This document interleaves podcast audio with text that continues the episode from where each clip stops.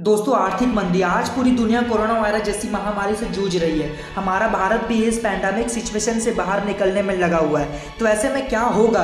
अगर भारत में आर्थिक मंदी इकोनॉमिक रिसेशन आ गया तो जिसकी शुरुआत ऑलरेडी भारत में हो चुकी है, आर्थिक मंदी का प्रभाव हमारे भारत में साफ़ तौर पर देखा जा सकता है दोस्तों। आइए बात करते हैं आर्थिक मंदी के बारे में कि आर्थिक मंदी क्या है और इसका बुरा प्रभाव क्या हो सकता है। आइए चीज़ों को डिटेल में एनालाइज करते हैं।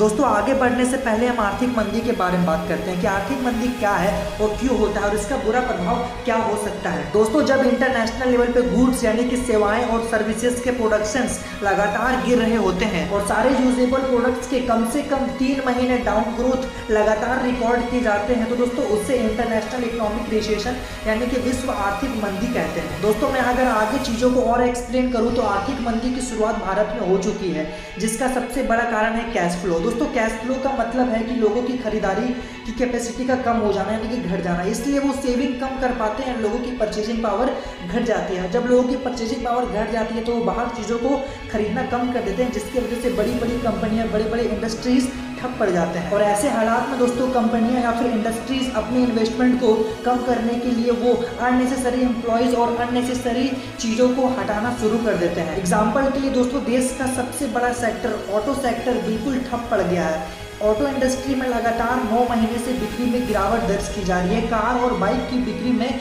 इकतीस फ़ीसदी की गिरावट आई है और अप्रैल 2020 के महीने में तो रिकॉर्ड ही टूट गया। मारुति सुजुकी, जो कि बहुत बड़ी ऑटो सेक्टर कंपनी है, उसने मार्च के महीने में ज़ीरो गाड़ियाँ सेल की है, जो कि अपने आप में ही एक रिकॉर्ड है, जिसकी वजह से ऑटो सेक्टर से जुड़े साढ़े तीन लाख से ज़्यादा कर्मचारियों की नौकरियाँ चली गई और इतना ही नहीं, करीब दस लाख लोगों की नौकरियाँ और खतरे में आ चुकी है। इस लॉकडाउन की वजह से इस कोरोना वायरस की वजह से। दोस्तों, खेती के बाद सबसे ज़्यादा लोगों को रोज़गार देने वाली इंडस्ट्री क्लॉथ इंडस्ट्री यानी कि टेक्सटाइल सेक्टर की भी हालत बहुत ख़राब है। ये सब पैरामीटर दोस्तों, इस बात का संकेत दे रहे हैं कि भारत को इकोनॉमिक रिसेशन जकड़ता जा रहा है। और अगर आर्थिक मंदी जैसी हालात देश में आ गए तो दोस्तों, हालात और बदतर से बदतर हो जाएँगे। क्योंकि इकोनॉमिक रिसेशन के कारण दोस्तों एम्प्लॉयमेंट की अपॉर्चुनिटीज़ घटते चले जाएँगे। और जब एम्प्लॉयमेंट ही नहीं होगा तो लोगों के इनकम सोर्सेज बंद हो जाएँगे, जिसकी वजह से भूखमरी जैसी समस्या खड़ी हो सकती है और लूटपाट जैसे माहौल खड़े हो जाएँगे, जैसा कि अमेरिका और साउथ अफ्रीका में लॉकडाउन के अनाउंसमेंट के कुछ ही दिनों बाद देखा गया था। तो वहाँ पे लोगों ने लूटपाट का माहौल बना दिया था। सुपर और मॉल्स में लोगों ने खाने की चीज़ों के लिए लूट मचा दी थी। दोस्तों, मैं अगर और एक्सप्लेन करूँ तो इकोनॉमिक रेसिस जैसी कंडीशन भारत में इससे पहले दो बार आ चुकी है, जो कि आज़ादी के पहले थी।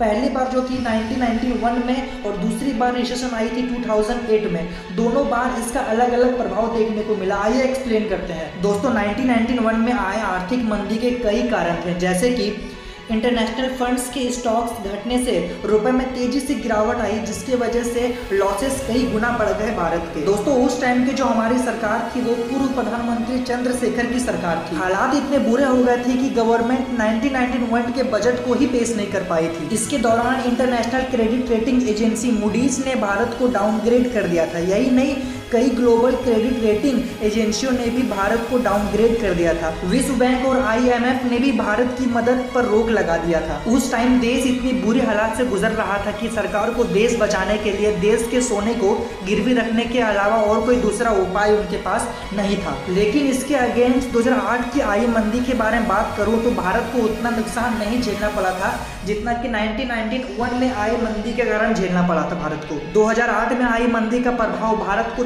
करके अन्य दूसरे देशों पे बहुत ज़्यादा बुरा प्रभाव पड़ा था। लेकिन ऐसा नहीं है कि 2008 में आई मंदी का प्रभाव भारत के ऊपर नहीं पड़ा। भारत के ऊपर इसका प्रभाव पड़ा वो ये था कि इकोनॉमिक ग्रोथ घट करके छह फ़ीसदी से नीचे चली गई थी हमारे भारत की। लेकिन अब 2020 में अगर इकोनॉमिक रिसेशन आए यानी आर्थिक मंदी आई तो देश के हालात उन्नीस के मंदी से भी और बुरी हो जाएगी। हाल ही में मोदी सरकार ने आरबीआई से 1.76 लाख करोड़ की मदद मांगी है। इससे साफ़ पता चलता है कि सरकार अभी क्राइसिस से गुजर रही है। हालाँकि गवर्नमेंट ने अभी कोई ऑफिशियली अनाउंस नहीं किया है कि उन्होंने आरबीआई से 1.76 लाख करोड़ क्यों लिए हैं, जो कि अपने आप में ही बहुत बड़ी रकम है। लेकिन उन्होंने ये डिक्लेयर नहीं किया कि आखिर उन्हें इतने रुपयों की ज़रूरत क्यों पड़ी है। दोस्तों, इससे साफ़ पता चलता है कि हमारा देश अभी इकोनॉमिक रिसेशन से गुजर रहा है, जो कि अपने आप में ही एक चिंता का विषय है। तो दोस्तों, आपका क्या विचार है? आप मुझे नीचे कॉमेंट सेक्शन में बता सकते हैं इकोनॉमिक रिसेशन को लेकर के।